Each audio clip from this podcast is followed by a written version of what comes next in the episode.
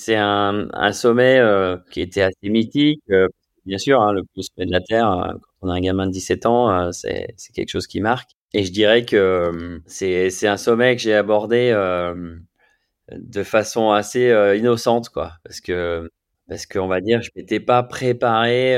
Enfin, j'en avais pas fait entre guillemets une montagne, alors que bien sûr, c'en était une, mais quelque part, j'avais envie de dédra- dédramatiser un peu un sommet, un sommet aussi mythique. Je l'ai abordé d'une façon assez assez étonnante, assez étrange. Euh, Moi, j'aime vivre de façon légère. Et j'avoue que moi, je suis vraiment parti dans, dans un esprit comme ça, euh, super, euh, super détendu, en me disant, pff, je ferai ce que je pourrais, j'irai où, j'irai jusqu'où je pourrais. Et puis voilà, moi, j'y vais pas pour me geler les doigts, j'y vais pas pour, pour éliser ma peau. J'y vais pour le fun, j'y vais pour être avec mon père. Et puis, euh, et puis, on verra ce que ça donnera, quoi. Bonjour à tous, je suis Guillaume Lalu et je suis ravi de vous retrouver dans ce nouvel épisode d'Aventure épique. Aventure épique, c'est le podcast qui vous fait vivre dans chaque épisode une aventure en nature hors du commun. Explorateur illustre, sportif renommé ou encore simple amateur, aventurier du quotidien, Aventure épique est une plongée en apnée, le temps d'une aventure qui va vous tenir en haleine, vous émouvoir et vous inspirer. Les disciplines que vous pourrez retrouver dans Aventure épique, l'alpinisme, l'exploration, l'escalade, le parapente, le vélo, la natation, la voile, le ski et bien d'autres encore. Aventure épique, c'est un nouvel épisode, un mardi sur deux, et le lundi qui précède, un extrait de l'épisode à venir pour bien démarrer la semaine ensemble. Et si vous souhaitez suivre notre actualité au jour le jour et découvrir les coulisses du podcast, rendez-vous sur notre compte Instagram aventureepique.podcast. Bienvenue dans ce nouvel épisode d'Aventure épique. Des aventures en plein air à couper le souffle.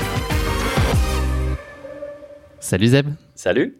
bienvenue dans ce deuxième épisode d'Aventure épique, le nouveau podcast que j'ai le plaisir d'animer et qui a pour ambition de partager des aventures en plein air à couper le souffle. Ça va être le cas euh, à nouveau aujourd'hui. Tu vas partager avec nous une de tes aventures épiques. Tu en comptes euh, un certain nombre. Je pense qu'on aurait de quoi faire euh, une saison entière d'épisodes d'aventures épiques. En l'occurrence, tu vas nous parler plus particulièrement de ton ascension de l'Everest, suivi de ta descente en parapente biplace avec ton papa depuis le col sud de l'Everest.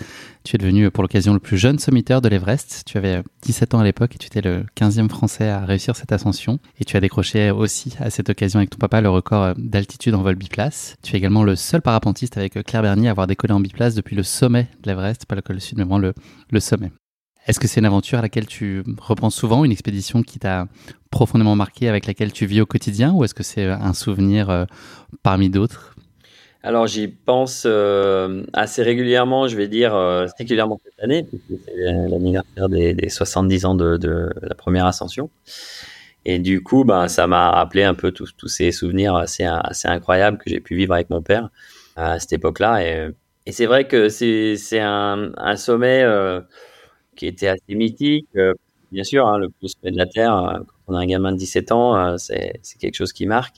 Et je dirais que c'est un sommet que j'ai abordé euh, de façon assez euh, innocente, quoi. Parce que parce qu'on va dire, je m'étais pas préparé. euh, Enfin, j'en avais pas fait entre guillemets une montagne. Alors que bien sûr, c'en était une, mais où quelque part, j'avais envie de dédra- dédramatiser un peu un sommet, un sommet aussi mythique que celui-là. Donc, je je je l'ai abordé d'une façon assez assez étonnante, assez étrange. Enfin, qui m'allait bien, euh, d'une façon légère, quoi. Voilà. Moi, j'aime vivre de- façon légère. Et, et, du coup, j'ai pas lu toutes ces, tous ces récits euh, un petit peu de euh, qui sont souvent d'aventures qui finissent mal, où il y a, on parle beaucoup des morts, plus des morts que de que de la joie finalement de la montagne, quoi. Et j'avoue que moi, je suis vraiment parti dans, dans un esprit comme ça. Super euh, super détendu euh, me disant bah je ferai ce que je pourrais j'irai j'irai jusqu'où je pourrais. Et puis voilà moi j'y vais pas pour me geler les doigts j'y vais pas pour euh, pour éliser ma peau.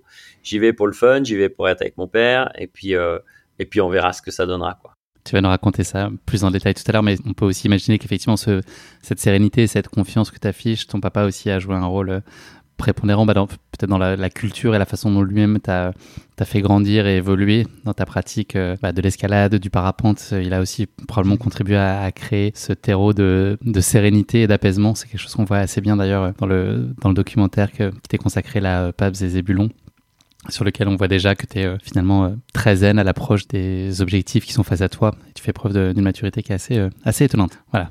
C'est fini pour les compliments, là. Ça fait beaucoup pour.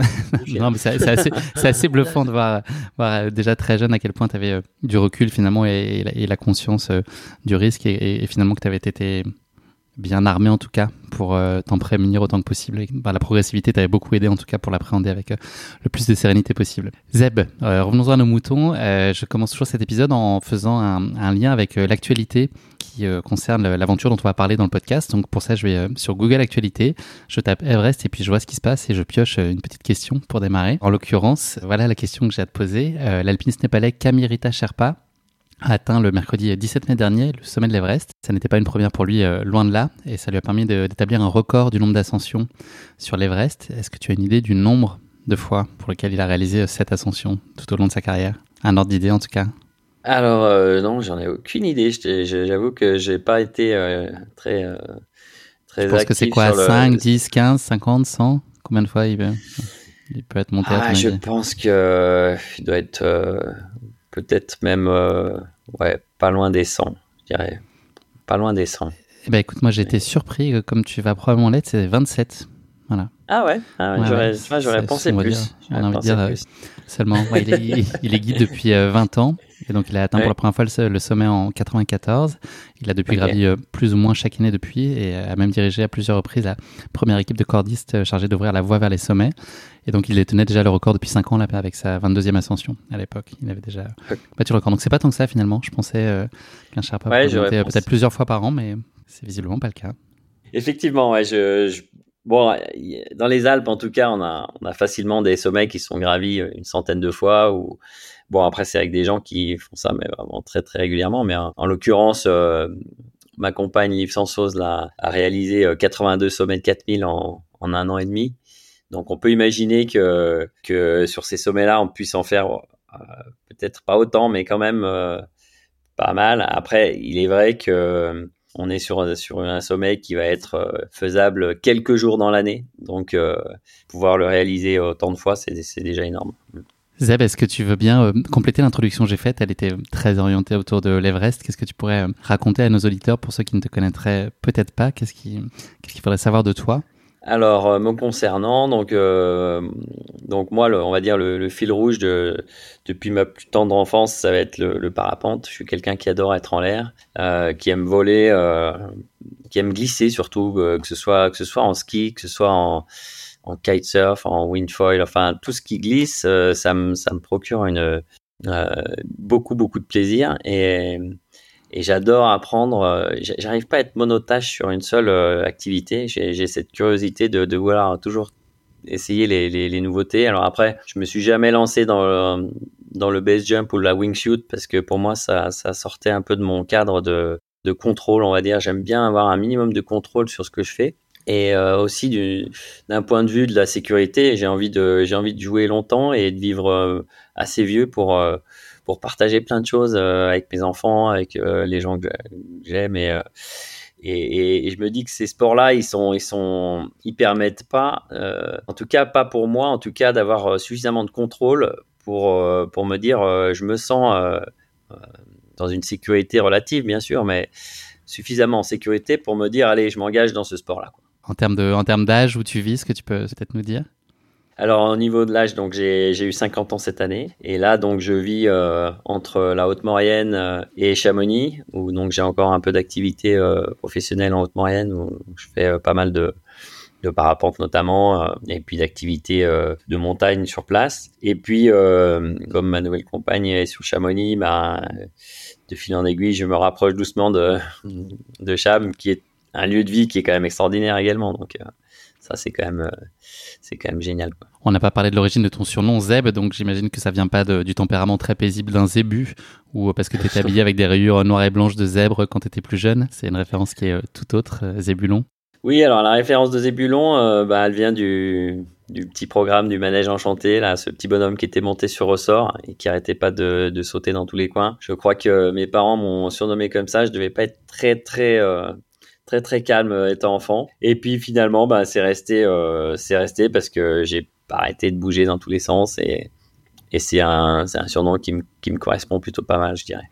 Je te propose justement de, remonter le temps et à ta tendre enfance. C'est quoi, toi, les, les images d'aventure qui t'ont bercé? Ton imaginaire, il était nourri de quoi quand tu étais jeune enfant? Tu rêvais à quoi?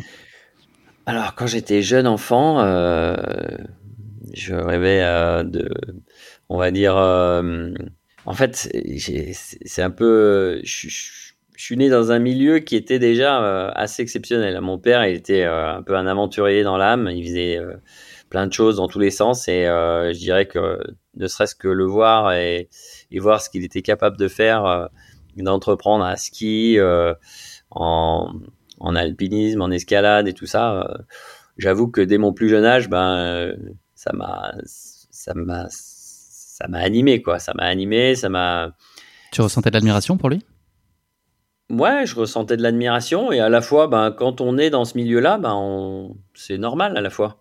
Donc, euh, oui, euh, après, bah, quand je voyais euh, ce qui se passait au niveau escalade, tout ça, les films de, de Patrick Edlinger, toutes ces, voilà, toute cette époque-là, ça, c'est sûr que ça m'a fait aussi beaucoup rêver.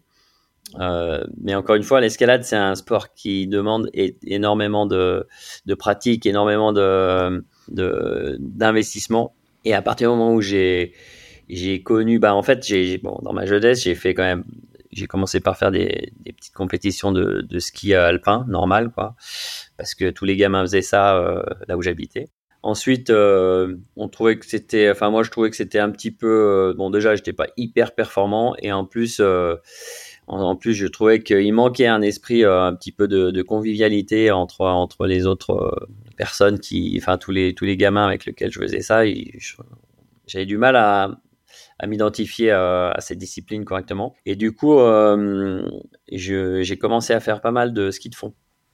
Et là, j'ai fait pas mal de ski de fond et j'ai trouvé que c'était une bonne approche du sport. C'était un bon moyen de se, construire un cœur solide et, euh, et j'aimais bien cette, cette discipline. Après, euh, au fil des ans, les compétitions devenaient de plus en plus dures parce qu'au début c'est 5, 10, 15, 20 kilomètres et euh, du coup ça devenait euh, là là il commençait à il fallait y aller quoi, il fallait s'entraîner longtemps, il fallait donc euh, effectivement il y a un moment où j'ai pratiqué plus de parapente que de ski, de ski de fond en l'occurrence et il fallait faire des choix. Donc je suis parti plutôt dans les compétitions de parapente qui au final étaient un petit peu moins physiques mais qui me procurait beaucoup de beaucoup de sensations et beaucoup de bonheur parce que parce que bah, cette discipline euh, elle a pas beaucoup de cadres elle a elle a un cadre mais on est dans le ciel il y a dans le ciel il y a pas de limite on va où on veut pour ça c'est enfin il y a cette magie là qui est qui est absolument extraordinaire quoi. Donc on se sent on se sent tellement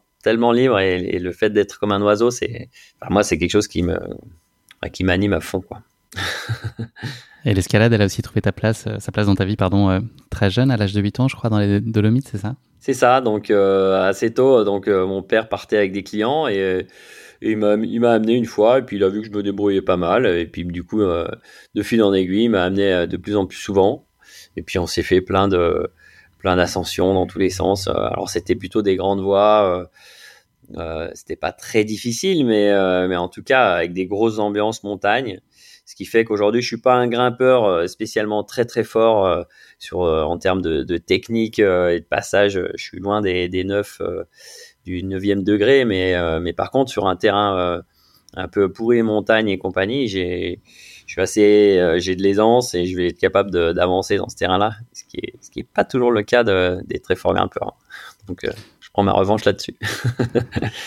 tu as une relation qui est très forte avec euh, ton papa, en tout cas qu'il était très forte à l'époque, puisque globalement on peut dire qu'il t'emmenait partout et te faisait vivre des expériences euh, très fortes malgré ton jeune âge. Ce qui te faisait vibrer, toi, c'était finalement de passer du temps avec lui euh, Est-ce que ça aurait pu être euh, une autre activité, euh, n'importe quoi, de la peinture ou, ou du tennis? Est-ce que c'était le fait de passer du temps avec lui? Est-ce que c'était l'idée de te dépasser quand même physiquement? Est-ce que c'était cette notion de d'évasion et de, de détachement bah, de l'esprit aussi, tu vois? Est-ce que tu avais cette approche aussi un peu plus cérébrale des choses, et quand bien même tu étais plus jeune? Alors écoute, j'ai j'ai été plutôt, on va dire, mon père était quelqu'un de qui communiquait pas beaucoup euh, en, termes de, de parole, quoi. On va dire qu'il était, euh, il avait besoin de vivre les choses vraiment. Et euh, et après, ben, c'était un peu qui même me suivre, quoi. Et si on arrivait à le suivre, ben, ça se passait super bien. Et, Et par contre, ben des fois, il n'était pas là à nous attendre, à être très présent sur sur, on va dire, très pédagogue parfois, même je dirais. Tu penses qu'il aurait pu comprendre que tu n'as pas envie de le suivre? Si tu lui avais dit non, ça m'intéresse pas, est-ce que tu penses qu'il aurait été euh, en capacité de le recevoir ou il t'aurait poussé euh, malgré tout? Ouais, je pense qu'il aurait, il aurait, euh, il aurait compris, ouais, bien sûr. Parce que de toute façon, il y a eu un moment dans ma vie où moi j'ai eu besoin de m'affirmer entre guillemets, et, et, mon côté aussi, ce qui a réussi, ce qui m'a permis de m'affirmer, c'est, c'est le fait d'être d'être plus fort que lui en, parapente. Et avec tout ce qui touchait l'air, où là j'avais un feeling vraiment euh, très particulier qui m'a permis, euh, bah, sur le vol de l'Everest, c'était moi qui pilotais à 17 ans, donc euh, il avait une grande confiance en moi aussi, c'est ça qui est, Donc il a réussi à me donner une confiance en moi et ça, ça c'est extraordinaire. Après, après bon, j'adorais, j'adorais être être dehors, à, me dépenser physiquement. Et après, ben, le côté artistique, euh, on l'avait moins parce que ben, lui, il faisait pas spécialement de la peinture ou du piano ou quoi que ce soit. Donc euh, c'est vrai que ce côté-là, ben, j'aurais pu le développer aussi de mon côté personnel, mais euh, je crois que ma vie été déjà suffisamment remplie avec tout ce qu'on faisait à côté. Et, d'ailleurs aujourd'hui, je, je, dis pas que je me mettrai pas un jour à faire, à apprendre à apprendre à faire de la musique, que ce soit du piano. J'ai un peu une petite frustration de me dire, ah, c'est quand même, c'est quand même des instruments qui sont extraordinaires. C'est, c'est un monde euh, encore à part et euh, et, et, de pas de, de, de, rien comprendre à ça, je trouve que c'est un peu frustrant quoi, quelque part. Mais bon, euh, il y a tellement de choses extraordinaires à faire sur sur cette planète que il faut plus d'une vie pour tout explorer quoi. c'est sûr. Est-ce que tu as le souvenir de, t'accomplir dans un quotidien euh, scolaire à l'époque? Est-ce que c'était euh, le cadre dans lequel tu évoluais? Est-ce qu'il était euh, à ta mesure? Ou est-ce que tu te sentais peut-être un petit peu en décalage par rapport à toi, tes aspirations au, week-end peut-être que tu vivais ou tu vivais des expériences assez exceptionnel ou, atypique. Alors peut-être qu'autour de toi, il y avait quand même une bonne, partie de, tes camarades qui passaient euh, leur temps dehors à pratiquer du sport. Mais euh, voilà, est-ce que toi, tu te sentais euh, un tout petit peu en décalage ou pas tout à fait à ta place dans un quotidien un peu plus, un peu plus rangé et structuré? Oui, bah complètement. Hein. J'étais, j'étais pas un brillant élève. du coup, j'avoue que le fait, en plus d'avoir eu pas mal de périodes où j'étais absent, euh, bon, bien sûr, euh, l'idée c'était de ne pas perdre le fil complètement, donc euh, je suis quand même, je suis allé jusqu'au bac et tout ça, mais j'avoue que je pense j'étais pas, un, enfin, j'étais pas un garçon complètement paumé. Hein, j'ai une certaine intelligence. Maintenant, je pense que l'école n'était pas vraiment adaptée. Enfin, la, la, la façon, le format de l'école dans lequel j'étais n'était pas spécialement adapté à la vie que je menais à côté. Quoi. Et effectivement, euh, j'ai pas eu euh, une enfance euh, scolaire, on va dire, complètement exemplaire où je me sentais complètement à ma place. Et j'avoue que j'avais plutôt le nez à regarder dehors et, à me dire bon quand est-ce que ça va être un petit peu actif tout ça qu'on va pouvoir faire des choses plutôt que d'être collé dans un dans une salle à essayer de de comprendre des, des, principes qui n'étaient pas toujours parlants pour moi. Les ressorts, ça tient pas bien sur une, une chaise de, classe. vraiment mal. C'était quoi ton, ton idéal d'enfant? Comment toi tu te, tu te rêvais plus tard? Est-ce que tu te projetais? Est-ce que tu disais plus grand, euh, voilà, je serais ça, je serais aventurier, je serais euh, parapentiste, je serais guide de montagne? Comment tu, tu te projetais dans ça? La projection euh, étant jeune, effectivement, j'avais j'avais cette idée de de travailler dans le sport. De, j'ai, un super copain là d'enfance d'ailleurs avec lequel euh, on s'entend super bien. Et lui, il a fait, euh, il a monté sa, sa boîte de rafting. Et, et moi, à l'époque, je me rappelle en étant gamin d'ailleurs, on, le voit dans le film où je, je parle, je dis ah tiens avec mon copain Jean-Mi, euh, peut-être dans l'avenir on fera un truc ensemble et on montre une boîte de sport et ainsi de suite. Et ben, au final, ben, j'ai passé mon BE de, parapente, mon diplôme de guide, et j'ai pas j'ai pas monté de, de société avec ce, ce collègue, mais j'ai j'ai quand même partagé ça avec avec mon père à l'époque, avec mon ex-femme.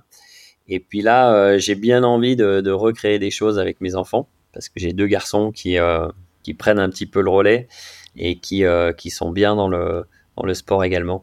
19 et 21 ans, c'est ça? C'est ça, ouais, Timothée et Mathias. Je voulais qu'on revienne, Zeb, si tu veux bien, sur euh, trois dates clés, ou en tout cas trois âges clés, pour euh, aider aussi euh, nos auditeurs à, bien comprendre ton parcours. 11 ans, 12 ans et 14 ans. À chacune de ces dates, il y a une expérience assez forte que tu as vécue. Est-ce que tu pourrais nous raconter ces, trois choses auxquelles je fais référence?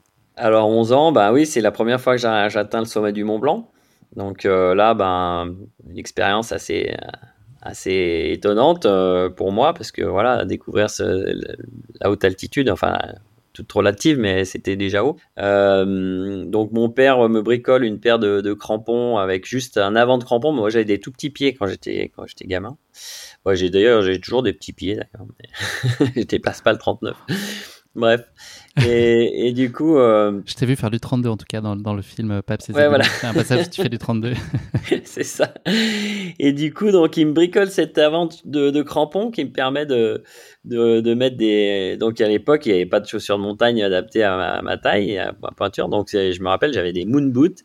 Euh, on avait mis des sacs plastiques autour pour qu'elles soient étanches et puis euh, et puis en avant pour grimper le Mont Blanc. Et du coup, on avait fait ça bien sûr à l'époque, euh, il m'amenait que quand il avait des clients. Hein, C'était pas, euh, on va faire le Mont Blanc euh, que, que lui et moi.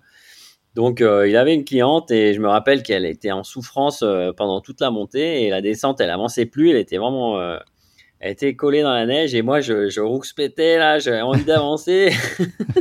et j'ai ce souvenir-là assez, assez étonnant. Et, mais j'avais pas. bien évidemment poussé. En tout cas, euh, un petit peu, mais j'ai pas, j'ai pas un souvenir d'avoir, d'avoir souffert euh, spécialement de, de, ce, de, cette première ascension. Quoi. Donc, euh, Et à aucun moment il y a de l'appréhension.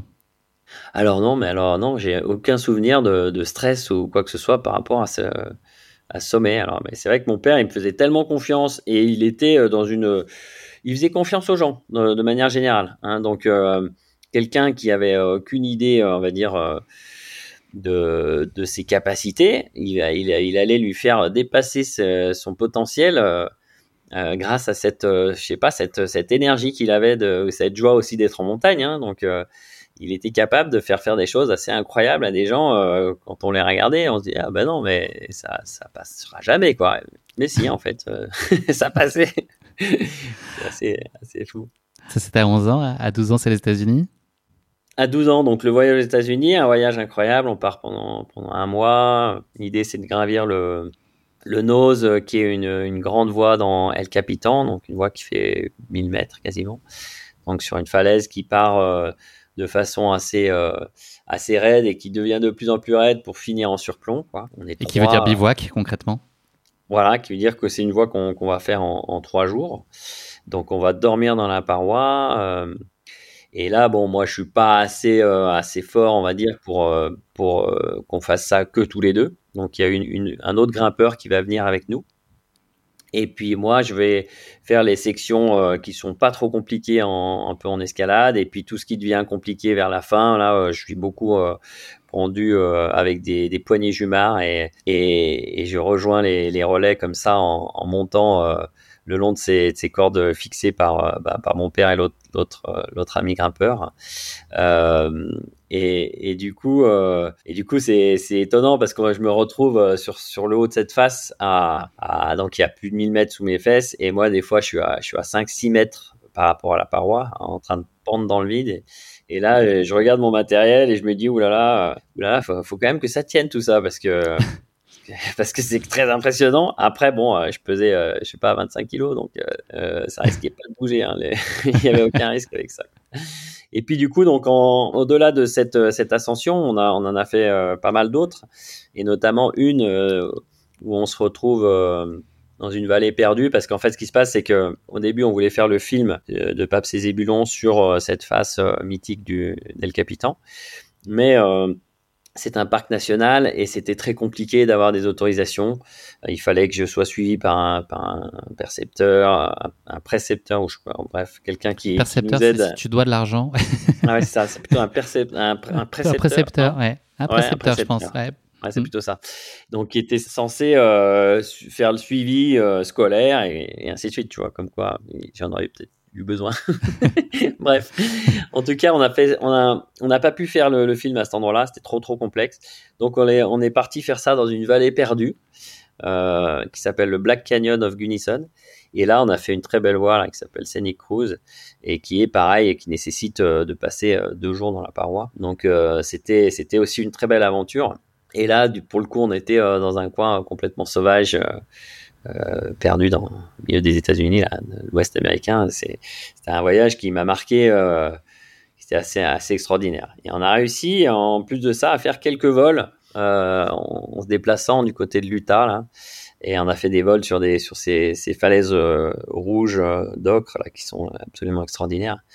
Donc c'est un voyage qui m'a vraiment vraiment marqué et, du coup je m'étais dit tiens je, retournerai là-bas avec mes enfants euh, quand, quand, je pourrais. Et, et j'ai fait ça d'ailleurs en 2013 ou 2014. Je suis parti un mois avec les enfants et on, on est parti tous les, tous les trois en, en road trip, euh, escalade. C'était assez, assez magique. Tout est bon là-dedans. Il, il, y a le défi sportif, et il y a aussi voilà, tous les à côté, le rêve américain. C'est des grands moments à partager. Ouais. Ouais, Et avec tes 14 ans, direction l'Autriche? Alors voilà, les 14 ans, euh, direction l'Autriche. Donc là, le projet, c'était euh, traverser les Alpes à ski euh, de randonnée. Donc, euh, ski de rando, hein, on, met des pots de phoque sur les skis, on a des fixations qui se, qui se lèvent. Alors pareil, mais ma petite taille euh, faisait que j'ai dû avoir un matériel qui a été euh, adapté pour ça. Donc à l'époque, bah, le ski de randonnée pour les enfants, ça n'existait pas, donc il a fallu bricoler des trucs. Alors mon père était assez bien bricoleur, hein. il, a, il, a, réussi à me à me, réduire les, les plaques. À l'époque, c'était des plaques métalliques qui permettaient de, de pouvoir euh, donc euh, libérer le talon et, et permettre de marcher euh, avec des skis en montée et puis de fixer le talon à la descente pour pouvoir effectuer les descentes. On, on enlève les, les, pots de phoque là sous les skis et on glisse pour pouvoir avancer. Et donc là, c'est un projet qui faisait 2000 km dans la montagne, donc entre l'Autriche et jusqu'à la mer hein, à Nice. Et du coup, donc on est parti j'ai réussi à avoir l'autorisation euh, de l'école pour, pour être libéré euh, de, entre février et, les vacances de février et les vacances de Pâques. Euh, bien sûr, en contrepartie, il fallait que je, je repasse un mois et demi, enfin en tout cas d'été, en rattrapage dans une école qu'on avait trouvée à Aix-en-Provence. Donc voilà, ça c'est c'était une école de vie absolument incroyable parce que parce que difficile hein, dans, le, dans le froid en hiver. En plus, il y a un hiver où il a fait beaucoup, il y a eu beaucoup de mauvais temps. On arrivait parfois dans les, dans les refuges euh, ou les euh, des refuges qui étaient non gardés. Donc des fois, ils étaient euh, complètement ensevelis sous la neige. Donc il fallait creuser pour trouver la porte d'entrée. Après, il fallait rentrer, se faire à manger, se réchauffer. Enfin tout ça, c'était c'était vraiment une grosse grosse gros gros apprentissage. Après, naviguer dans le mauvais temps pendant des heures et des heures. Euh, ça, c'était aussi euh, quelque chose où j'ai dû prendre quand même pas mal sur moi parce que quand on a 14 ans euh, et puis quand on se fait des journées où on marche pendant 6 ou 7 heures dans le froid, la neige et tout ça, ben c'est pas c'est pas tous les jours facile. Euh, et puis ben au fil du temps, en fait, on s'habitue, on devient de plus en plus fort et puis finalement ben gravir 1000 mètres, 1000 2000 mètres, ça devient plus un problème et le fait d'être tout le temps en activité comme ça, c'est c'est assez incroyable et ça permet aussi, je dirais, de, faire euh, vraiment corps avec la montagne, de ressentir ce qui se passe, enfin, moi je l'ai vraiment vécu comme ça. Euh, ça m'a, donné une, euh, relation à la nature tellement forte qu'on ressent vraiment les choses. On sent s'il y a un danger, on sent s'il y a, si, si, si, bah oui, là, ça va, ça va marcher, on va pouvoir on va pouvoir passer, ou alors tiens la neige elle est comme ci comme ça, on apprend à lire la neige, on apprend à voir les nuages, on apprend à, ben, à, savoir se nourrir, euh, s'hydrater correctement, euh, et puis à savoir un peu les limites de son corps, parce qu'il y a des moments on pousse, on pousse, et puis on, euh, on, est, on est au bout un peu au bout de soi quoi. Donc c'était vraiment extraordinaire pour ça. À quel point c'était difficile pour toi de te reconnecter au quotidien quand tu revenais là, tu avais la, la tête ailleurs, aucune envie, c'est de te projeter dans le, la prochaine aventure, dans la prochaine expé Ou est-ce que tu, euh, tu reprenais le rythme tel qu'il était et tel que tu l'avais quitté? Non, j'étais assez content de. J'étais aussi assez content que ça s'arrête quand même. Hein. donc, euh, j'aimais bien ça, mais il y a un moment donné, une vie un, peu plus tranquille, un peu plus. Voilà, un petit lit douillet, une bonne douche. Et, et ça, effectivement. Euh, non, non là-dessus, j'ai jamais été euh, déconnecté au point de me dire, voilà, je, je peux plus me réintégrer au, monde normal. Alors là, non, non, j'adore, euh, j'adore ces changements et, c'est ça que je trouve magique aussi, c'est de pouvoir être bien dans toutes les situations, parce que au final, c'est ça qui compte, c'est de, réussir à être bien quelquefois en étant tranquille, en faisant rien à la maison ou en étant avec des amis. Bon, j'ai un peu du mal à rien faire, hein, mais mais par contre, j'arrive à être bien sans forcément toujours à, me, me, mettre des défis impossibles. Ça, c'est sûr. Tu as été euh, très modeste tout à l'heure sur, sur tes capacités. C'est quoi ce que tu juges être euh, en capacité de savoir faire euh, peut-être un petit peu mieux que les autres ou, les, sphères sur lesquelles tu as, un talent particulier que tu as travaillé, c'est une expérience que tu as construite. Mais spontanément, où est-ce que tu penses que tu as des choses en plus? Euh, bah, Je pense que avec le, le, papa que j'ai eu, j'ai appris très vite à, être, à m'adapter aux situations. Donc ça, c'est un petit peu de, je me suis mis assez vite en mode de, de survie entre guillemets parce que parce que j'avais j'avais quand même du stress je, quand on partait faire des, des grosses faces ou quoi euh, j'étais euh, je suis pas quelqu'un qui a pas peur du tout hein, je suis pas un kamikaze euh, j'ai toujours eu ce, ce, stress de me dire oulala là là faut pas que je me fasse mal oulala y a... donc j'analyse beaucoup les choses pour me dire bah voilà alors comment je, vais aborder ça euh, et puis ben voilà j'ai tel souci là euh, comment je vais je vais m'adapter pour que et je pense que ça c'est une force qu'on développe peu à peu et notamment euh, notamment le, le, parapente parce que nous on était vraiment au début du parapente et du coup, on savait juste euh, deux, trois choses, c'est-à-dire il fallait décoller face au vent, se poser face au vent, et après, on n'avait aucune notion de, très peu de notion de comment ça se passait en l'air.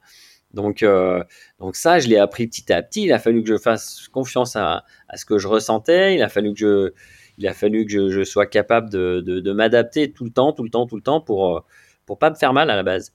Et donc, je pense que j'ai développé quelque chose là-dessus. Et après, j'avoue que sur bah, le fait de pratiquer tout le temps un sport, que ce soit le ski ou, ou, le parapente euh, ou l'escalade, on développe des, des, compétences, quoi, tout simplement. Et, et, là, je vois par exemple sur le ski, quand j'amène des clients et, et, que je vois, euh, par exemple, on a, on a des fois un terrain de ski qui est avec de la neige très changeante.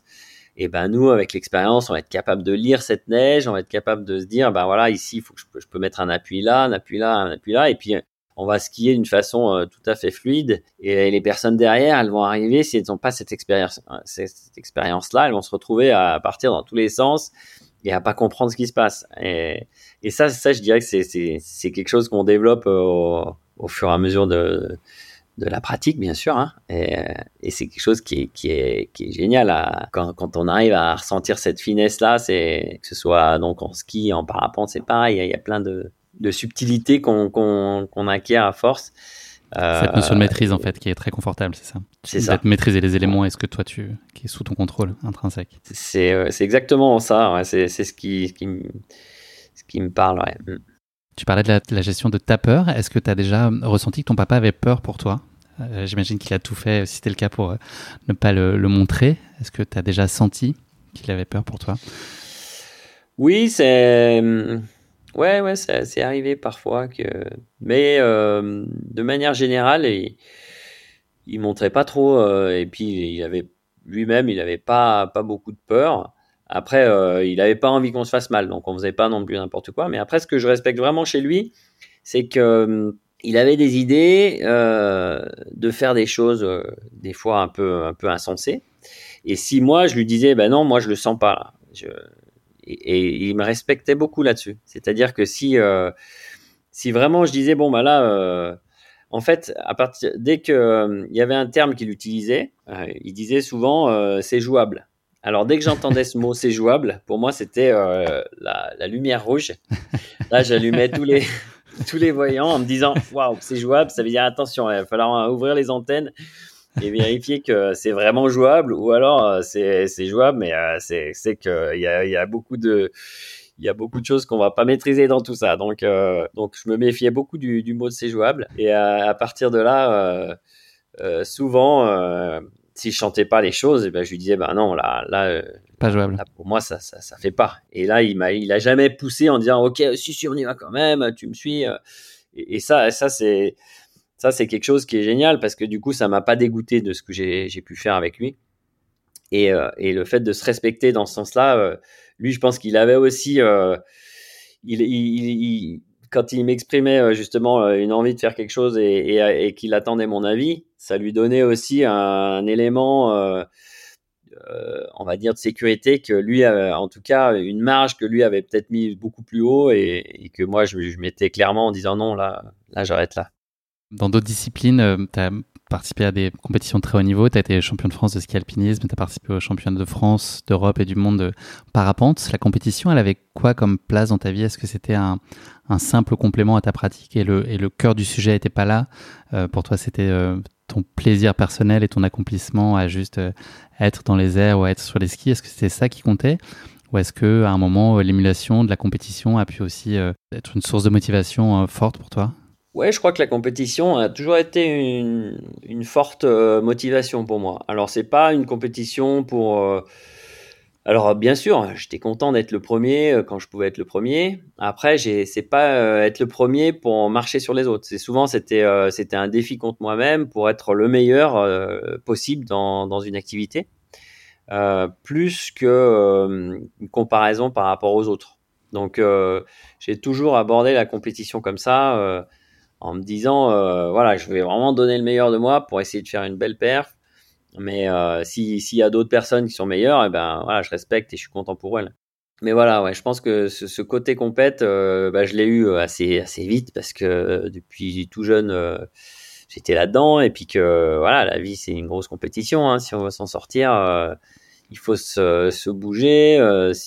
en tout cas, c'est ma vision de la chose. Après, après, bien sûr, il y a des gens qui s'en sortent très bien et qui n'ont pas cet esprit de compète. Mais euh, moi, j'ai vécu toujours un peu dans, dans ce milieu euh, où il fallait se dépasser, quoi. Parce que bah, mon père, il s'est dépassé. Euh, bah, mes parents, ma mère aussi, il a fallu qu'ils se dépassent parce qu'ils sont, ils se sont créés tout seuls. Ils sont, ils se sont installés dans les montagnes ils, ils avaient rien, quoi. Ils, ils ont tout créé eux-mêmes, leur petite, leur petite vie dans la montagne et et ça, ben, il fallait déjà avoir du courage pour dire, ben voilà, je suis pas le, fils à papa qui va s'installer, qui reprend la, société du, du papa ou, euh, ou la vie, une vie qu'on connaît bien et tout ça. Donc, je pense que lui, il a été capable assez, assez tôt de, de vivre ses rêves, d'aller au bout de, son, de, ce qu'il aimait. Et, ça, c'est ça, il a réussi à me transmettre cet esprit, quoi, je pense. Et, et ce qui fait que, voilà, j'ai. Mais bon, la compète, euh, oui, c'est, ça reste, ça reste un un élément fort de ma, de ma construction.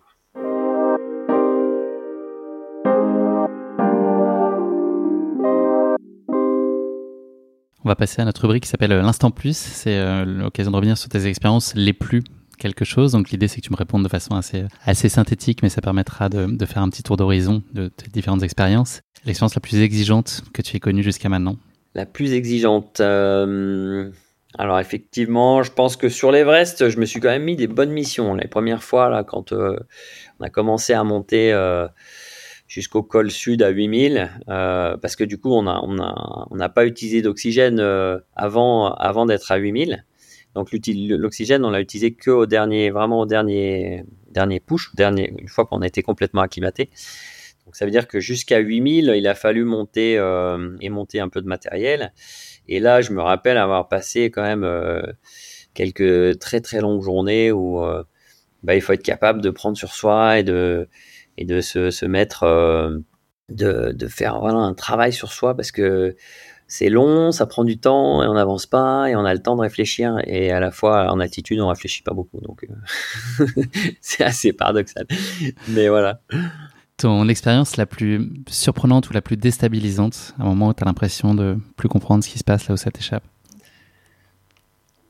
Bah, Je pense le, quand j'ai appris la mort de mon père, euh, là j'avoue que j'ai l'impression de enfin d'être dans un, peu dans un mauvais rêve euh, qui était pas j'étais pas dans la réalité en fait. Euh, il y a un moment de réaliser ça c'est c'est tellement euh, violent, tellement marquant. En plus, j'étais, euh, je l'ai appris, j'étais en train de monter au Mont Blanc euh, pour aller voler de là-haut, donc un endroit que j'aime plutôt bien. Et, et du coup, j'apprends ça quand je suis au niveau du, du refuge du goûter à 3800 mètres d'altitude, avec un petit peu les effets de l'oxygène et tout. Et, là, là j'avoue que ouais, ça m'a, ça, j'ai un peu perdu le, le, fil du temps. Et, c'est un décès accidentel, c'est ça, au cerveau?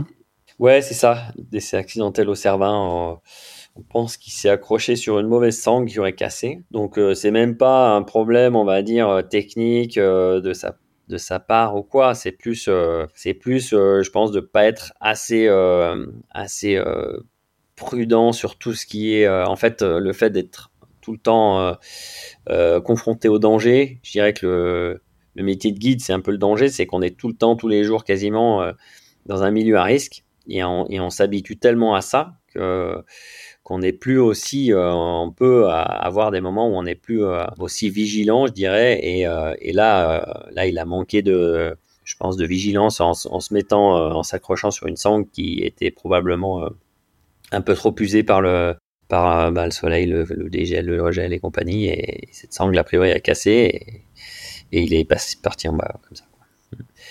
Voilà, voilà. L'expérience que tu rencontras en premier à tes petits-enfants, là tes, tes, fils sont encore relativement jeunes, mais ça va arriver peut-être. Par quoi tu ah. commences au coin du feu? La au coin du feu. Alors ça c'est une bonne question. L'expérience la plus... Euh, je dirais peut-être la, magie de voler, la magie de s'envoler. Euh, je trouve que c'est un... C'est quelque chose qu'on peut bien transmettre aux enfants. Euh, qui est bien parlant. Euh, euh, on a l'image du Père Noël, on a l'image de, de, de bah, je sais pas. Pour moi, le vol, ça reste, ça reste quelque chose de complètement, complètement fou, quoi, pour l'homme. Et, et, ouais, c'est, je pense que c'est, c'est certainement par là que je commencerai.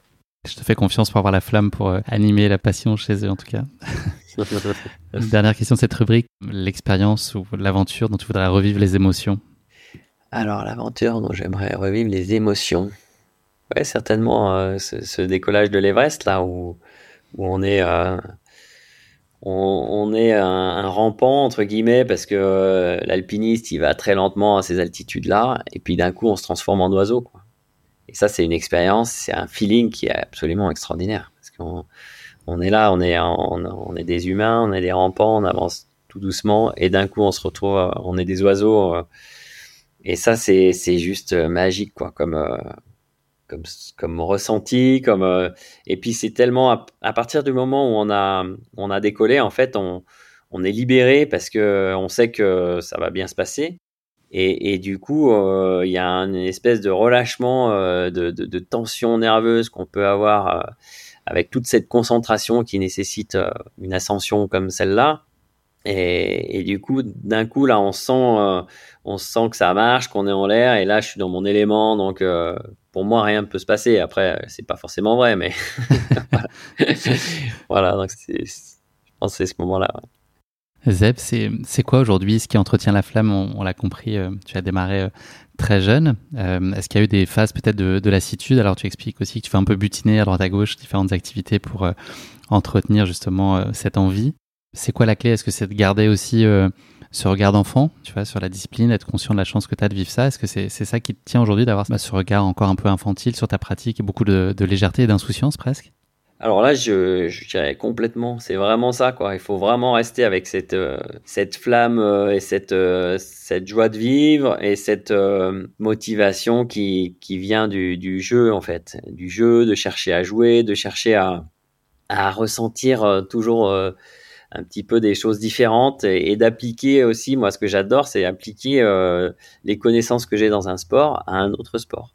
Et, par exemple, ben, typiquement, euh, le parapente à, au kitesurf ou à la wingfoil ou et, la glisse qu'on va avoir sur l'eau euh, à la glisse qu'on aura sur la neige et, euh, et, toutes ces voilà tous ces liens qu'on peut faire entre ces sports je trouve ça tellement fort que je me dis que c'est vraiment trop chouette de pouvoir tester toutes ces activités là quoi et il y en a tellement et et on a tellement de, de, marge avant de devenir très bon dans chaque sport que qu'on peut pas être lassé. C'est juste impossible.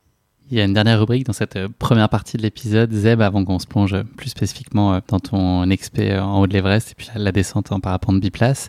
C'est la rubrique s'appelle Uno, c'est des questions en rafale autour du chiffre 1. On va faire un petit pas de côté pour connaître d'autres sphères de, de, ta vie. On a pas mal évoqué la, la, partie sportive, la relation avec ton papa. Là, on va aller sur un autre terrain de jeu.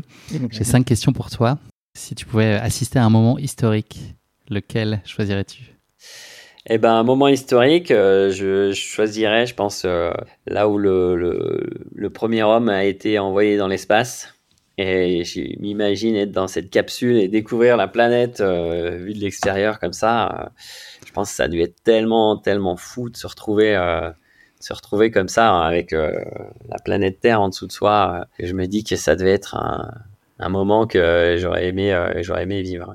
C'est ça, j'ai cru que tu allais me dire être devant ta télé pour vivre par procuration à ce moment-là, mais non, c'est carrément être dans la capsule. Ah bah ouais. Quitte à choisir. Attends, procrastinité. Ah ouais. si tu pouvais te téléporter là maintenant dans un endroit du globe, on est vendredi, il est 17h30, c'est bientôt le week-end. Là, tu voudrais être où si tu pouvais choisir librement? Eh ben, j'irais bien, j'irais bien mm, à Bir en Inde. En Inde, pour euh, c'est un, un, très bel endroit pour faire des vols qui sont absolument euh, incroyables euh, face aux, belles montagnes du fond de l'Himalaya. C'est un endroit où il fait chaud là. j'ai bien encore envie de, de, continuer un petit peu l'été là avant d'attaquer l'hiver. Donc j'ai donc avoir ce contraste entre la chaleur des vallées et puis et puis une nourriture un peu un peu exotique et puis de pouvoir faire des, des très beaux vols avec les, les aigles euh, de, de l'Inde là et ouais je pense que j'irai bien là-bas ça marche, je t'organise ça à la fin de l'enregistrement. Je m'occupe du retour aussi. Hein. C'est juste un bouton à activer, c'est très facile pour moi à programmer. tu me donneras juste les coordonnées GPS et, je m'en occupe. si, tu étais, si tu étais une personne célèbre pendant une journée et que tu pouvais faire euh, une chose inattendue dans la peau de cette personne-là, qu'est-ce que tu choisirais de faire? Alors, si je pouvais, euh, je déciderais d'être euh, Poutine pour une journée, par exemple, et d'arrêter la guerre en Ukraine. Ah, belle idée. Et de rendre aussi un peu plus de démocratie dans, dans ce pays qui est, qui est beau aussi, qui est incroyable. Mais, euh, mais ce qu'on vit en ce moment, c'est, je trouve ça tellement triste que voilà, si je pouvais faire quelque chose comme ça, ça me ferait vraiment, vraiment plaisir. J'avais pas pensé à ça comme réponse, effectivement. J'achète, je t'encourage. Si tu avais un super pouvoir, lequel serait-il et comment tu l'utiliserais?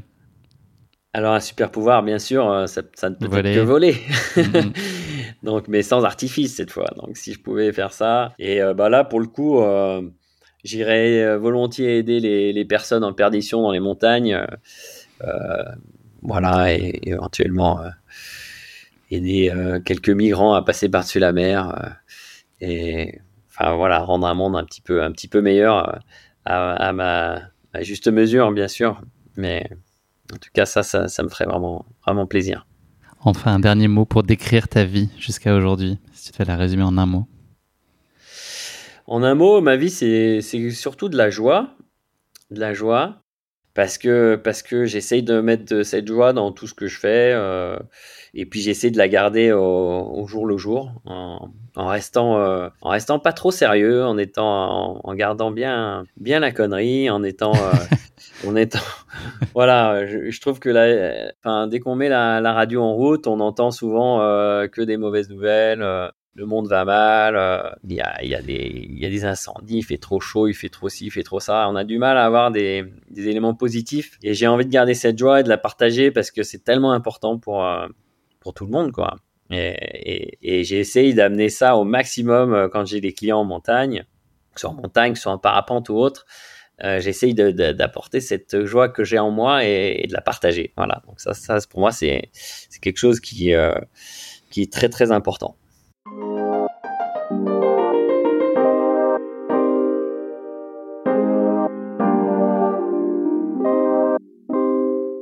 Va maintenant s'attacher à ton aventure épique, c'est ton ascension, puis ta descente en parapente biplace depuis l'Everest. La première question à ce sujet, c'est euh, est-ce que tu te souviens du premier moment où euh, vous avez évoqué ce projet avec ton papa Et est-ce que toi, tu avais déjà euh, une fascination pour l'Everest ou est-ce que c'est ce projet-là qui a un peu éveillé ta curiosité sur le sujet? Alors, il m'en a parlé, on va dire, je devais avoir, avoir 15-16 ans, quoi, à partir de 15-16 ans. Je pense que lui, il avait un peu ça dans la tête, peut-être, euh, parce que petit à petit, il m'a fait faire des trucs de plus en plus hauts. Euh, on était préparé son plan. Kenya. ouais, peut-être bien. Et puis bon, euh, il me semble que donc euh, une soirée autour du feu là, on, a parlé de tiens pourquoi pas aller faire l'Everest. lui ne l'ayant pas fait. Lui ne l'ayant pas fait, il avait vécu des des expéditions donc auparavant en grimpant. c'est un un 7000, il avait fait aussi un donc le Janu, il avait fait il avait fait le Dolagiri avec Pierre Bégin à l'époque. Et au final, cette expérience là, il, l'avait bien aimé l'altitude, mais je pense que le fait de pouvoir partager ça avec son fils, pour lui, c'était c'était quelque chose de avec une autre ampleur, quoi. Donc petit à petit, il m'a préparé pour ça en faisant en faisant des sommets euh, sympa comme tout. Là, on a commencé par faire, euh, euh, on était allé au, sommet du Mont Kenya, donc un sommet qui a 5000 et quelques. Ensuite, on était allé du côté du Pérou, là, faire le Huascaran, qui est autour de 6000 6000 mètres. Et, et, ainsi de suite. Donc, pour tester un peu, voir si j'étais quand même en capacité de pouvoir monter et de supporter l'altitude, hein, parce que tout le monde ne supporte pas l'altitude. Et, et, après ça, ben voilà, on a un, on est parti sur, sur ce projet euh, en étant assez serein par rapport, par rapport à ça. Avec l'idée de descendre et de voler en parapente pour rentrer au camp de base? Alors voilà, on avait quand même cette idée-là, bien sûr, euh, dès le début. Euh, ben, nous, le parapente, ça faisait vraiment partie du quotidien. Hein. On volait tout le temps. on commençait à faire un peu des compétitions. On suivait un peu le, un petit peu toutes les actualités là-dessus. Et puis, on, bien sûr, on avait tout un tas de copains à Cham et ailleurs qui faisait plein plein de choses et notamment euh, Jean-Marc Boivin qui, euh, qui a volé de l'Everest en, 88 et donc euh, à cette époque-là effectivement je pense que ça a été peut-être un facteur déclencheur en se disant ah mais oui on peut faire ça aussi et, et a priori on, on, devrait être capable tous les deux de, de monter là-haut. Quelle connaissance là vous aviez de, de l'Everest à l'époque? Enfin, quand je dis vous, c'est la temporalité euh, étant ce qu'elle est. Quel regard toi tu, tu aurais eu là aujourd'hui sur le même projet? Je J'imagine que il y a beaucoup plus d'éléments que tu aurais entre les mains aujourd'hui sur ce que c'était versus à l'époque. Est-ce que vous aviez quand même une, idée à peu près précise de l'aventure dans laquelle vous projetiez de vous lancer? Alors moi, j'avais, discuté pas mal avec des gens qui étaient allés sur des 8000, notamment euh, Eric Escoffier, tout ça, qui, qui était vraiment un, un athlète euh, à l'époque qui était lui, il avait, il avait le projet de faire les 14 8000 et, euh, et il en avait fait euh, trois dans, dans la même année. Donc, c'était quelqu'un qui était hyper entraîné, qui avait une grosse, grosse condition physique. Et en discutant avec lui, il m'avait bien expliqué comment réussir à faire une, une acclimatation correcte, arriver sur le terrain sans être stressé, en prenant le temps vraiment de faire les choses et tout ça. Donc j'avais un peu cette approche-là. Après, j'avais aucune idée de, la dimension du, projet et du sommet, quoi.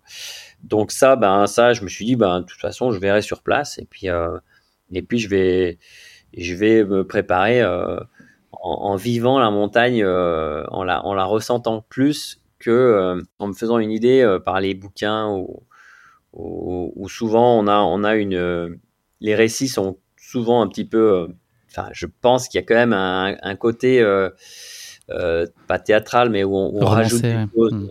voilà, qui vont, qui vont, qui vont faire que ce soit plus marquant. Et, du coup, bah, des fois, il y a un petit décalage entre entre un bouquin et la réalité. Et, ce décalage-là, euh, moi, je, préférais me faire ma propre opinion de, ce sommet-là. Donc, donc, j'étais content de l'aborder sans, sans avoir trop, trop de d'a priori et de et au final, euh, voilà, de, me dire je vais vivre la chose euh, euh, en, accord avec la montagne. Sans rentrer peut-être dans le détail, c'est quoi le, matériel qu'il faut apporter pour une telle ascension? Qu'est-ce qui est différent peut-être à, cette altitude-là de ce que tu avais pu connaître jusqu'à présent? Est-ce qu'il y a des choses très différentes à prévoir? En fait, donc là, on, avait prévu de, faire cette ascension avec l'oxygène. donc l'oxygène, c'est un élément qui va faire que ça réduit énormément euh, en fait, ce qui se passe, c'est que le fait de prendre de l'oxygène à ces altitudes-là, ça nous réchauffe, ça évite et ça, ça fait, euh, au lieu de, c'est comme si on, réduisait la hauteur du sommet euh, de peut-être presque 1000 mètres quand même. Donc on va dire que ça, ça, ça, devient beaucoup plus accessible. Mais là, en l'occurrence, on avait prévu de porter le parapente et puis, euh, et puis euh, on, était, voilà, on voulait, on voulait limiter les risques au maximum.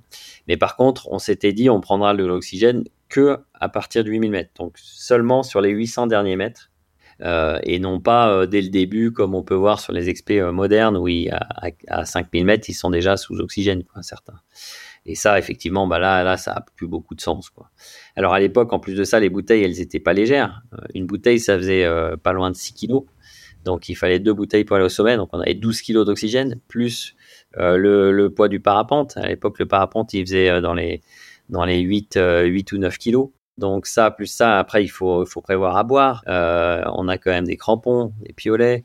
le matériel d'altitude, il est malgré tout, il, faut qu'on ait chaud parce qu'il peut faire moins 20, moins 30 degrés là-haut. Donc ça veut dire qu'on va avoir des, combinaisons en doudoune et, tout ce matériel-là, au final, ça, ça, ça, pèse quoi. Donc euh, donc euh, ça nécessite d'avoir quand même beaucoup de matériel. Euh, je pense qu'entre le moment où on l'a fait en 90 et aujourd'hui, on a, on a encore bien bien évolué en termes de, légèreté et d'efficacité des, des vêtements, des chaussures, de légèreté des piolets, des crampons, toutes ces choses-là, qui fait que on arrive un peu plus facilement de nos jours à, envisager des, ascensions en technique, euh, je dirais plus alpine, où là on, va éviter de prendre de l'oxygène. Et euh, c'est ce que j'aimerais faire, hein, bien sûr, le, plus souvent possible. Mais là, en l'occurrence, euh, pour ce sommet-là, on, on, était quand même content d'avoir de, l'oxygène et, de se dire, bah voilà, on pas se geler les doigts, parce qu'il y a cette problématique-là. Hein. Si, on si on si pas bien à se réchauffer, on, on a facilement des gelures et là-haut, la moindre gelure, ça peut être dramatique. C'est quoi toi ta plus grande incertitude, ta plus grande source d'appréhension avant de te lancer dans, dans cette aventure-là?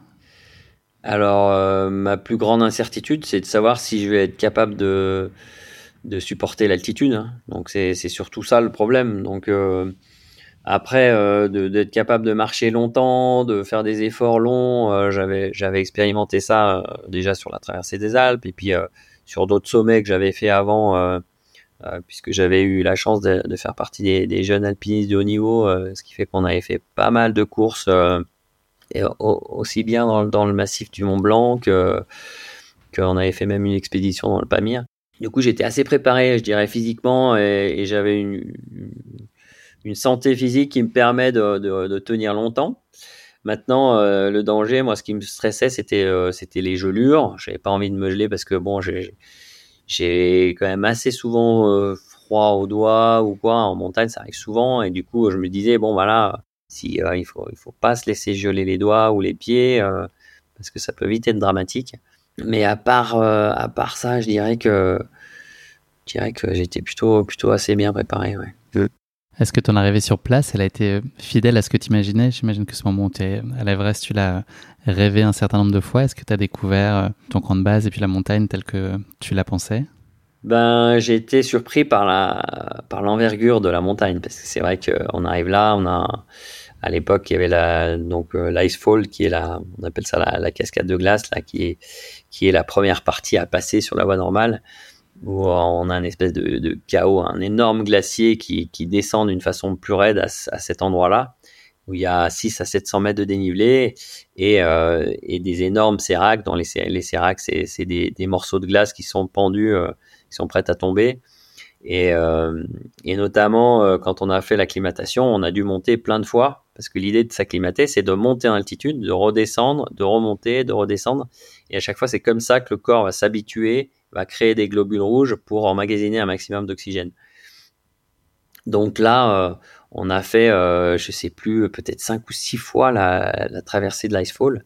Et l'icefall, donc c'est c'est euh, c'est pendant deux ou trois heures, on est on est sous ces ces séracs qui qui qui menacent de tomber à, tout instant. Et ça, on sait jamais quand ça tombe parce qu'en fait, euh, le glacier, lui, il est en permanence en train de glisser. Il avance, c'est comme un comme une rivière qui avance très très lentement. Mais du coup, euh, bah, ces, ces gros morceaux de glace en suspension, bah, de temps en temps, ils se cassent la figure. Et ça m'est arrivé de, remonter un matin sur le tracé et de pas reconnaître l'endroit tellement ça avait bougé. Et ça, euh, effectivement, on se dit que là, on, on est content de, de, de redescendre en vol et d'éviter cette, section-là. en tout cas, voilà. Le temps qu'il faut prévoir sur l'acclimatation sur le camp de base, c'est quoi? Il faut être là euh, combien de temps avant, en tout cas au minimum, avant d'imaginer euh, amorcer l'ascension? Alors donc l'expé au global va durer environ deux mois. Il faut compter euh, donc une petite semaine depuis la France pour aller euh, euh, avec les préparatifs jusqu'au départ au camp de base. Et donc ensuite en, trois quatre jours, oh, peut-être plus à l'époque on montait, on, on mettait bien cinq jours pour monter jusqu'au jusqu'au camp de base de façon à monter de façon régulière. C'est-à-dire qu'au-dessus de 3000 mètres, on commence à ressentir l'altitude. Donc, on va dire que dès qu'on est à 4000 mètres, on va essayer d'éviter de faire des étapes de plus de 500 mètres de dénivelé par jour pour pas, pour pas bah, que, le, corps ne tombe malade tout simplement du, mal des montagnes parce que le mal des montagnes, il peut, il peut créer des, troubles euh, physiologiques euh, graves. Euh, ça va de l'œdème pulmonaire à l'œdème cérébral. Euh, donc c'est vraiment quelque chose qu'il faut prendre au sérieux. Et du coup, il faut être capable de, de monter lentement. Et donc l'acclimatation, pour qu'une acclimatation correcte soit, soit réalisée pleinement, on va dire qu'il faut au moins 15 jours. Quoi. 15 jours à 3 semaines. et à partir de là, euh, si une fois qu'on a fait ces 15 jours, on va dire, à monter, redescendre, monter, redescendre, là, on va commencer à être prêt pour pouvoir monter euh, euh vers 7000, 7005 euh, et 8000. Combien de temps à l'avance on sait? C'est le bon moment pour partir et puis quelles sont les conditions qui doivent être réunies pour que ce soit le bon moment alors ça c'est aussi très stratégique, hein. c'est-à-dire qu'il faut que la montagne soit prête, donc des conditions de montagne bonnes, ça veut dire pas trop de vent en altitude, pas trop de neige, donc ça c'est les deux éléments principaux, une bonne visibilité, et du coup, euh, comme l'ascension, elle va nous prendre environ trois jours, euh, il faut que pendant cette période-là, on, fasse un, on pari sur ces trois jours pour que ces trois jours soient les, plus beaux possibles. Donc à l'époque, euh, en 90, on n'avait pas, on n'avait pas les routeurs météo. En tout cas, on n'avait pas de, météo aussi précise que ce qu'on peut avoir maintenant sur les smartphones. Du coup, euh, c'était compliqué de, prévoir ça à l'avance. Donc, euh, effectivement, euh, l'expé dans, laquelle on était, il y avait, elle était en relation avec quelqu'un, je pense, sur Chamonix, qui arrivait à, faire un petit peu de routage et à donner quelques éléments mais euh, c'était pas aussi précis que maintenant. Donc, euh, et en sachant que sur une période, période d'ascension euh, de deux mois, il y a, y a peut-être trois jours ou quatre jours qui vont être, qui vont être bons, quoi. Et si on rate ces quatre jours-là, ben c'est fini quoi. Parce que une fois qu'on a fait un essai là-haut, on, est tellement épuisé qu'il faut encore 4 euh, à 5 jours de repos pour pouvoir repartir quoi. Donc ça c'est réussir à tomber le jour J, à être bien physiquement. et puis là pour le coup, il fallait que mon père soit bien aussi et que tous les deux on soit, on soit bien dans le physiquement. Et, et qu'on tombe sur les, trois belles journées, on a, on a eu, peut dire qu'on a eu du bol aussi. Vous aviez euh, cette certitude de vouloir voler pour redescendre ou il n'y avait aucune pression par rapport au vol pour rentrer? Vous aviez aussi envisagé la possibilité d'être euh, obligé de redescendre euh, à la marche? Alors le vol en montagne, ça reste toujours, comme on dit, la cerise sur le gâteau. Hein. C'est-à-dire qu'il y a toujours énormément d'éléments qui font que que c'est pas c'est pas volable. Il suffit que le vent soit trop fort, il suffit qu'il soit dans la mauvaise direction. Euh, là-haut, en l'occurrence, euh, la portance elle est réduite euh, au maximum, donc il reste peut-être 20% de portance par rapport au niveau de la mer. Ça veut dire qu'il va falloir soit du vent assez fort et bien orienté pour qu'on réussisse à décoller. à deux, il faut pas compter courir à deux, ça va être très compliqué de courir, surtout à 8000 mètres. Donc on avait, on avait dans, dans la tête, oui, on savait que potentiellement il fallait redescendre à pied. Hein. Par contre, bah d'ailleurs, euh, cette fois, on est allé au sommet, on, a estimé que le vent était beaucoup trop fort pour qu'on puisse euh, étaler la voile correctement et, se mettre en l'air euh, de façon safe, on va dire. Donc, on est redescendu jusqu'au jusqu'au col sud, là, à 8000. Et seulement le lendemain, là, on a réalisé que oui, il y avait du vent, mais c'était c'était c'était faisable, c'était jouable, dirais. Et du coup, du coup, on s'est on s'est on s'est mis en place et ça ça a très bien marché. T'as ressenti quoi au moment de, te lancer dans l'ascension? C'était le, le, moment du pourquoi ou c'était le moment du enfin? Alors on va dire qu'à partir du moment où, ouais, à partir du moment où on est euh, acclimaté, que et ben là, on se dit quelque part, allez, enfin, on va pouvoir, on va pouvoir pousser. Euh, on sait qu'une fois qu'on est acclimaté, on peut pousser son corps. Alors autant avant, pendant la phase d'acclimatation, il faut vraiment être super, super vigilant et vraiment s'écouter. Dès qu'on se sent pas bien, faut arrêter de forcer.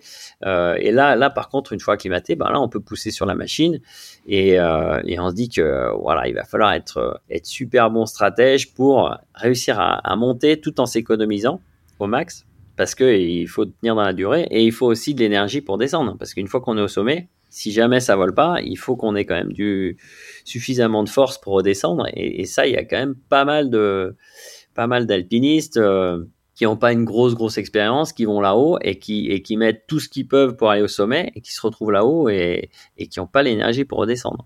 Et cela, bah, c'est souvent, ça, ça, finit souvent en tragédie quoi. Euh, mais voilà, en tout cas pour moi, ouais, une fois que j'étais acclimaté, j'étais très motivé pour pour aller au-dessus. Et quel souvenir tu gardes de l'ascension à proprement parler? Est-ce qu'elle a été euh, conforme à ce que tu pouvais projeter? Est-ce que tu as le sentiment d'avoir minoré l'exigence euh, physique ou euh, psychologique d'un tel effort et d'une telle ascension? Non, il me semble que j'ai le souvenir que j'ai, j'ai pas eu un sentiment euh, d'avoir d'avoir trouvé ça beaucoup trop au-delà de, de, mes capacités. J'en ai, bavé. Hein, il y a eu des moments où on a entre donc euh, à partir du moment où on a commencé à prendre oxygène, euh, comme on savait pas trop faire, euh, moi j'avais le masque qui avait tendance à geler, donc je le mettais de côté pour respirer à côté. Enfin, c'était c'est pas non plus toujours très facile à utiliser. Surtout à l'époque, c'était des systèmes qui étaient compliqués, lourds et puis qui, qui prenaient beaucoup de volume là sur le visage. donc, je dirais que oui, ça, ça, a été dur, mais mais j'ai pas souvenir de me dire non, j'y arriverai pas. Et puis, une, fois qu'on était lancé pour le sommet, là, il n'y a plus rien qui, qui, qui t'arrête. Quoi. C'est, quand tu te souviens de ce que tu as ressenti au sommet? Euh, Je pense que ouais, j'ai vraiment ressenti un, un, grand soulagement de me dire euh, ah ben on a réussi quoi. C'est c'est toute cette énergie, tout ce travail finalement ça paye et euh, et je me ressentais détendu quoi, bien ouais vraiment soulagé quoi il y, a, de la pression quand même malgré tout. Il y a une pression de, bah, de, de, des gens autour, euh, le fait que je sois jeune, j'étais un peu regardé quand même. Hein, donc euh, euh, il y en a pas mal qui disent ah mais c'est c'est complètement fou de vouloir faire ça à cet âge-là et compagnie. Et, et, en fait, bah, moi j'ai vécu ça comme un alpiniste normal. Je me suis pas pris du tout la, la tête avec tout ça. Est-ce que ça veut dire que la fin après la, descente en, en parapente, est-ce que pour toi c'est un peu provocateur comme formulation, mais une formalité? Quand tu dis que tu es, l'accomplissement que tu ressens au sommet, ça veut dire que tu as, le sentiment d'avoir fait le plus dur et que ça a été ça le dépassement et que la conclusion, ce sera le, ce vol biplace sur lequel tu es peut-être plus en contrôle? Ouais, complètement. Hein. Je pense que le fait de voler, c'était moins le c'était moins la partie stressante que le fait d'arriver au sommet. Euh, après, c'est sûr que le vol, ça reste toujours un challenge. Hein. comme je disais avant, on n'est jamais sûr que ça marche. Donc là, de se retrouver avec des conditions qui tout d'un coup nous permettent de voler, c'est pas des conditions faciles. Il y avait quand même beaucoup de vent.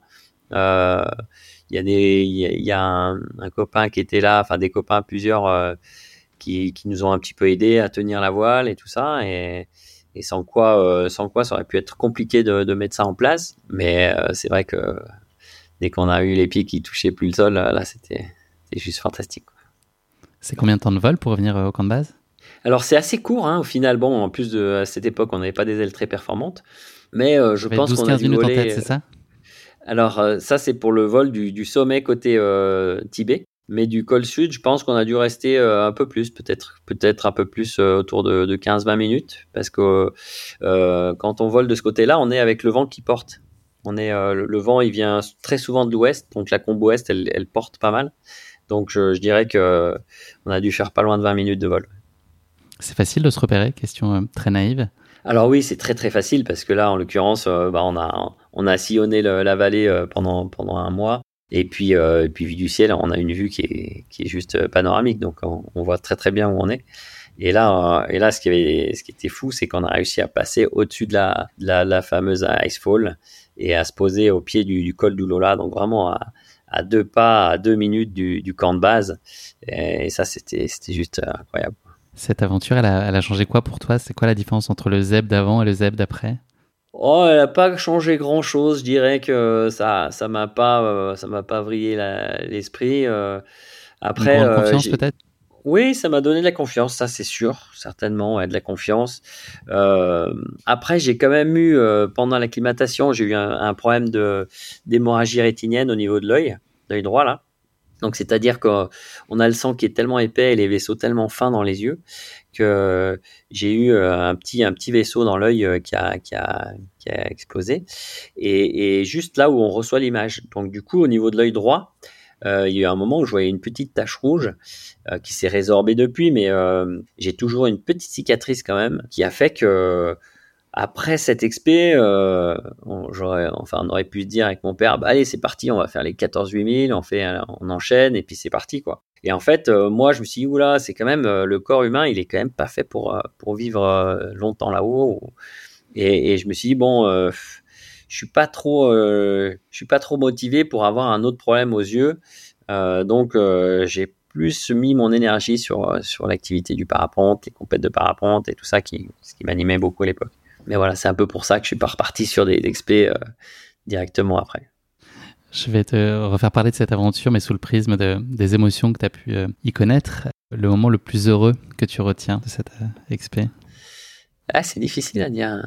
Il y a eu plein de moments heureux. Hein. Après, je pense que c'est quelque part le retour au, sol et le retour euh, aux proches. Euh, il y a donc euh, il y a ma mère et ma sœur qui étaient venues à l'époque nous rejoindre au camp de base et on avait on avait fait le, le retour ensemble et ça c'est c'est quelque chose qui m'a qui m'avait beaucoup touché et qui et qui était qui était très très fort pour moi. Un moment de colère, est-ce qu'il y en a eu un?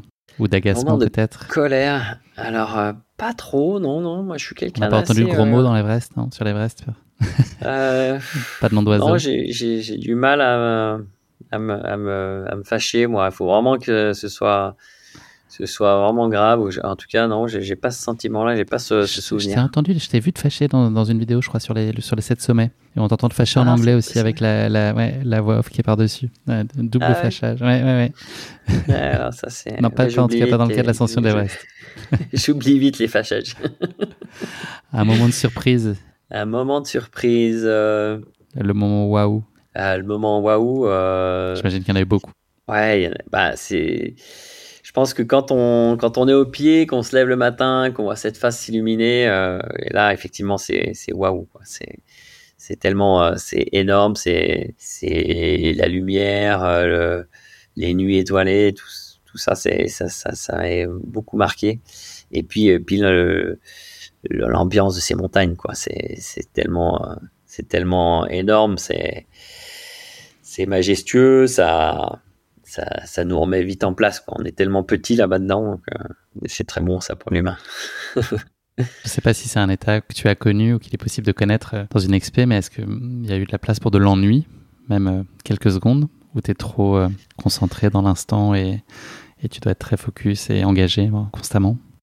De l'ennui, euh, non. Alors, il y a des moments de, pause. Il y a des moments de pause. Euh, quand, on, quand on est en, en expé comme ça, il y a des grands moments où, où on fait rien, où on se repose, parce que le corps, il a besoin de, de temps pour, euh, pour s'habituer à cette altitude.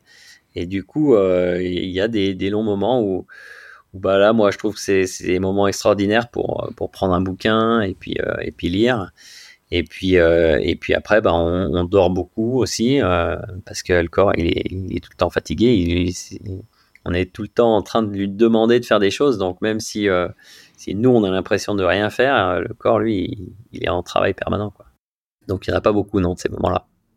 Autre question pour toi, si tu devais résumer cette aventure épique en un titre d'œuvre culturelle, un film, un nom de, de bouquin, un artiste, est-ce qu'il y a quelque chose qui te viendrait à l'esprit? Et ben moi je pensais, euh, je pensais un peu à Forrest Gump parce que c'est un, je trouve que dans ce film on, a un personnage qui réussit des choses euh, d'une façon assez nonchalante, qui arrive là et hop et, et il est complètement à côté de la plaque, euh, mais mais ça marche. Et, et moi c'est un peu ça parce que je suis arrivé là-bas sans être sans dans calcul. un et sans calcul et sans me prendre la tête entre guillemets. Et, et au final ça marche quoi. Donc je trouve que ça résume bien le ça résume bien le il y avait du bon chocolat dans ta boîte de chocolat comme Forest c'est ça exactement. J'ai une autre question pour toi. Si tu devais euh, faire un kit de survie on a un kit de survie quelles seraient les, les, choses ou les pensées que tu emmènerais avec toi ou sur toi? Donc ça peut être un, bien matériel ou euh, quelque chose de, plus euh, philosophique voilà en termes d'état d'esprit ou de qualité qu'il faut avoir. Qu'est-ce qu'il faut pour imaginer mener à bien une telle aventure? Alors, un kit de survie, je pense que euh, l'adaptabilité, ça, ça me paraît euh, le kit euh, le plus important. de, rester, de rester zen, de rester calme. devant toutes les situations pour justement prendre le temps d'analyser et de prendre les, bonnes décisions. Et après, bien sûr, d'avoir le, matériel adapté à, l'expédition qu'on va avoir. Mais, mais je pense que les, les, Ouais, à mon avis, le, plus important, c'est ça, c'est d'être capable de, rester calme, d'analyser ce qui se passe et de s'adapter à la situation. Tu es euh, retourné un peu plus tard sur l'Everest dans le cadre d'un autre projet qui était euh, l'ascension de, de, sept sommets, en fait, les sept sommets les plus hauts des, différents euh, continents. Qu'est-ce que tu voulais, toi, de différent dans cette deuxième ascension qui était la, la, seule fois où tu y es retourné depuis? Tu avais envie de faire quoi de différent cette fois-là? Alors déjà, on est monté par une voie différente en passant par le Tibet. Et puis euh, cette fois-ci, ben, c'était moi qui étais aux commandes de, l'expédition. Donc c'était moi qui était un peu le, chef d'expé, euh, en tout cas le chef de notre cordée avec, euh, avec mon ex-femme. Et donc ça changeait quand même beaucoup de choses. Quand la première fois j'étais là plus en mode ok c'est mon père qui prend les décisions, moi je, valide ou pas, mais c'est pas à moi de, réfléchir à la stratégie et tout ça ou très peu. Alors que là, euh, là, j'avais plutôt, j'avais tout ça en charge. Et puis, et puis, on avait une revanche. Il fallait qu'on décolle du sommet cette fois. Donc, euh, donc, euh, ça faisait, ça faisait pas mal d'éléments qui, qui me motivaient pour retourner sur ce sommet-là. On célèbre, tu l'as dit cette année, là, les 70 ans de la première ascension de l'Everest. C'est quoi, toi, ton, ton regard sur l'engouement que peut susciter l'Everest aujourd'hui Il y a pas mal de sujets un, un, peu polémiques sur la question. Quel est, toi, ton, ton ressenti? Alors mon ressenti par rapport à ça, c'est qu'effectivement, euh, effectivement, euh, il y, a, y, a, y, a, presque trop de monde qui vont là-bas euh, sur sur la période, enfin en sachant qu'il y a une période d'ascension qui va être très courte et qu'il y a que voilà, il y a que quelques journées de, de belles pour pouvoir faire cette ascension. Et je me dis que peut-être qu'il y aurait moyen de, de limiter, limiter un accès, un nombre d'accès, et de, de, faire en sorte que qu'on limite aussi peut-être euh, à des gens qui, qui, euh, qui montent un, minimum d'expérience parce qu'on voit quand même un peu tout et n'importe quoi là-bas. Et c'est un petit peu dommage de, de laisser, on va dire, euh, entre guillemets, la possibilité d'ascension à des gens qui ont que un gros porte-monnaie et qui vont être capables de se payer trois ou quatre Sherpas, un qui tire, un qui pousse, et de faire l'ascension avec de l'oxygène du début à la fin. ça, je trouve pas ça pas ça très glorieux. Après, je comprends que les Népalais, ils aient envie de vivre, euh, qu'ils aient envie de, qu'ils aient besoin de ça aussi euh, pour euh, pour la pour la bah, pour la société puis pour pour vivre quoi. Donc donc voilà, je suis partagé un peu entre ces deux sentiments, mais je, crois que quand même, si, on veut si on veut avoir une, approche euh, de la montagne qui soit un peu plus euh, un peu plus saine et puis même pour eux au final euh, pour le pays de réussir à réglementer un tout petit peu ça je pense que ce serait ce serait plutôt une bonne chose. Il faut que ce soit fait intelligemment bien sûr pour pas pour pas que, que ce soit une ségrégation qui soit mal mal faite je dirais mais mais pour l'instant là on, on va pas vers une une, une pratique de ces montagnes euh, qui, qui, m'enchante trop parce qu'effectivement c'est quand même beaucoup euh, l'argent euh, qui, qui, bah, qui gère tout ça et c'est un peu triste quoi.